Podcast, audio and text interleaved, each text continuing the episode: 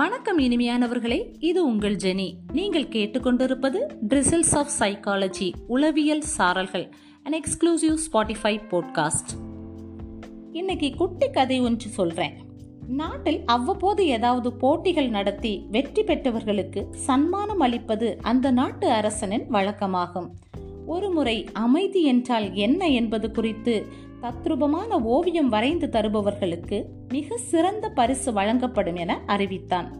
இதையடுத்து நாட்டின் முன்னணி ஓவியர்கள் அமைதியை பிரதிபலிக்கும் வண்ணம் தத்ரூபமான பல ஓவியங்களை வரைந்து அரண்மனைக்கு எடுத்து வந்தார்கள். மன்னன் ஒவ்வொரு ஓவியமாக பார்வையிட்டு கொண்டே வந்தான். அமைதியை ஒவ்வொரு ஓவியரும் ஒவ்வொரு மாதிரி வெளிப்படுத்தி இருந்தார்கள். கொஞ்சம் கற்பனை செய்து தான் பாருங்களேன் நீங்கள் என்ன ஓவியம் வரைவீர்கள்? சரி உங்கள் கற்பனை குதிரைகளை கொஞ்சம் லாடம் கட்டிவிட்டு கதைக்கு திரும்புங்கள். அமைதியை ஒருவர் அழகான ஏரியாய் வரைந்திருந்தார். ஒரு அழகிய மலையின் அடிவாரத்தில் அந்த ஏரி காணப்பட்டது.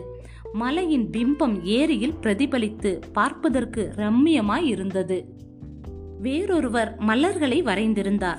பார்த்தவுடன் பறிக்க தூண்டும் வகையிலும் மலர்களே என வியந்து பாடும் லயத்துடனும் அம்மலர்கள் இருந்தன. இப்படி ஒவ்வொருவரும் தங்கள் உள்ளத்தில் தோன்றியவாறு அமைதியை ஓவியத்தில் பிரதிபலித்திருந்தனர். ஒரு ஓவியத்தில் மலையிலிருந்து ஆக்ரோஷமாக கொட்டும் நீர்வீழ்ச்சியின் படம் வரையப்பட்டிருந்தது. அது மட்டுமா? இடியுடன் கூடிய சோ என்ற மழை வேறு பெய்து கொண்டிருந்தது. அந்த ஓவியத்தை பார்க்கும் பொழுது அது அமைதியாகவே இல்லை. சற்று உற்று பார்த்த பொழுது நீர்வீழ்ச்சியின் கீழே இருந்த மரம் ஒன்றில் கூடு கட்டி இருந்த பறவை ஒன்று தன் குஞ்சுகளுடன் காணப்பட்டது.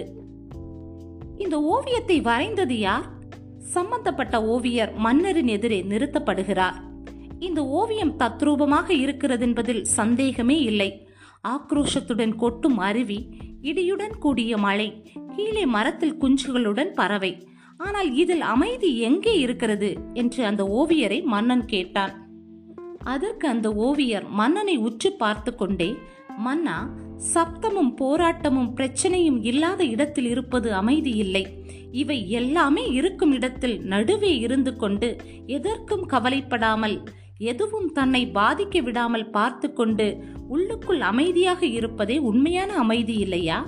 அப்படி பார்க்கும்போது குஞ்சுகளுடன் இருக்கும் இந்த பறவையே பரிபூர்ணமான அமைதியில் இருக்கிறது.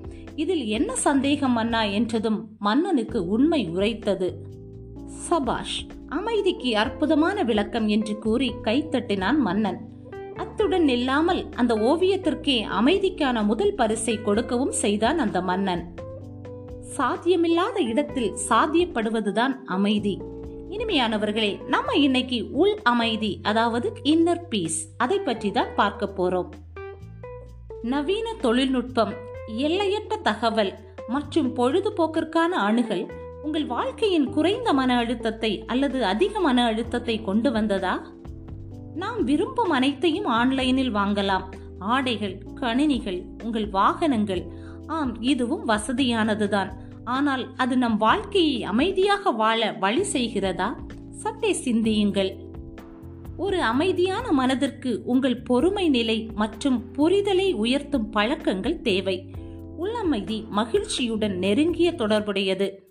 மகிழ்ச்சி அல்லது வெற்றிக்கான தேடலை காட்டிலும் உள் அமைதியை பின்தொடர்வது மிகவும் முக்கியமானது என்று கிறிஸ்டியா என்ற மனநிலை ஆராய்ச்சியாளர் கூறுகிறார்.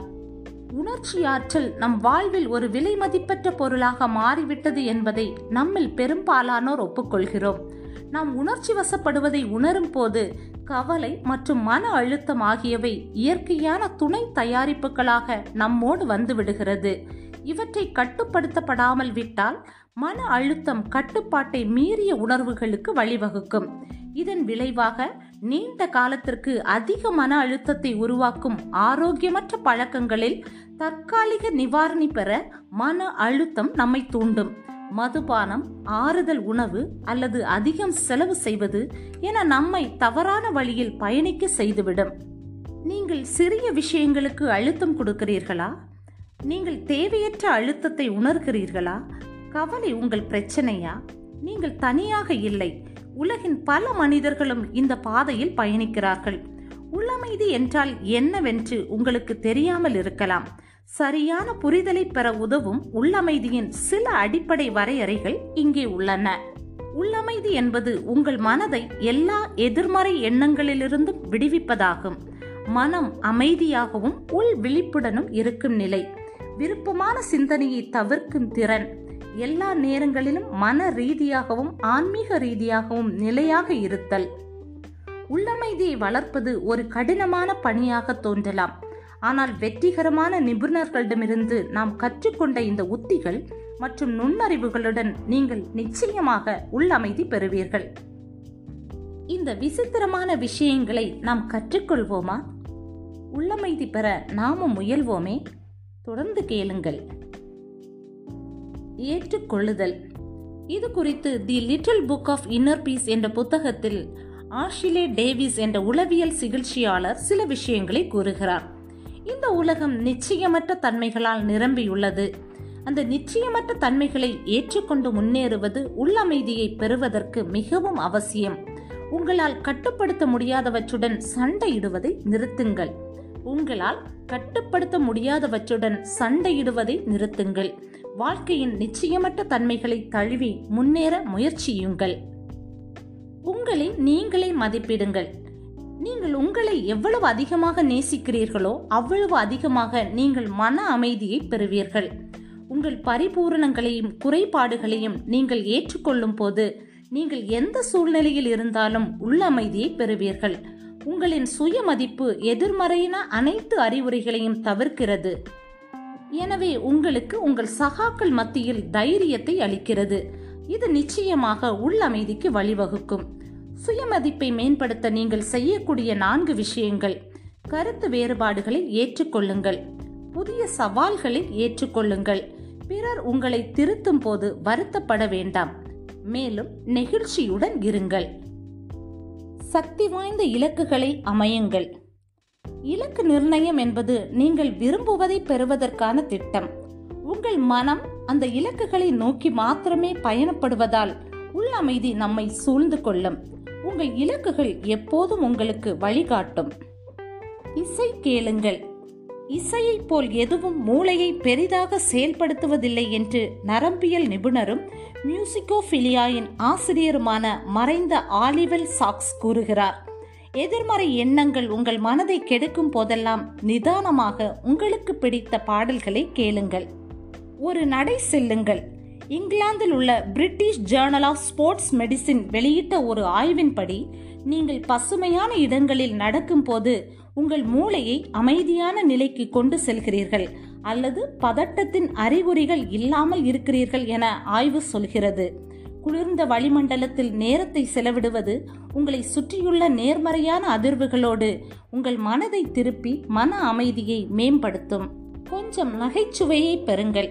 வாழ்க்கையின் வேடிக்கையான பக்கங்களை பார்த்து மன நிறைவோடு சிரிக்க சில மணிகளை செலவிடுங்கள். நண்பர்களுடன் நகைச்சுவையாக உரையாடுவது நகைச்சுவையுடனான திரைப்படங்களை பார்ப்பது என நேரம் ஒதுக்குங்கள். இறுதியாக பிறருடன் உங்களை ஒப்பிடாதிருங்கள் தியானம் செய்ய பழகுங்கள். உங்கள் அமைதியான மனம் உங்கள் சவால்களுக்கு எதிரான இறுதி ஆயுதம் என பிரைன் மெக்கில் கூறுகிறார். உங்கள் அமைதியான மனம் உங்கள் சவால்களுக்கு எதிரான இறுதி ஆயுதம். எனவே அமைதியான மனதுடன் நிறைவாக உங்கள் வாழ்க்கையை தொடருங்கள். உள் அமைதி மலரட்டும் வாழ்க்கை வசந்தமாகட்டும். மீண்டும் இன்னொரு பதிவுடன் உங்களை சந்திக்கும் வரை காத்திருங்கள். அதுவரை உங்கள் மனநலனில் அக்கறை கொண்டிருங்கள். அன்புடன் ஜெனே.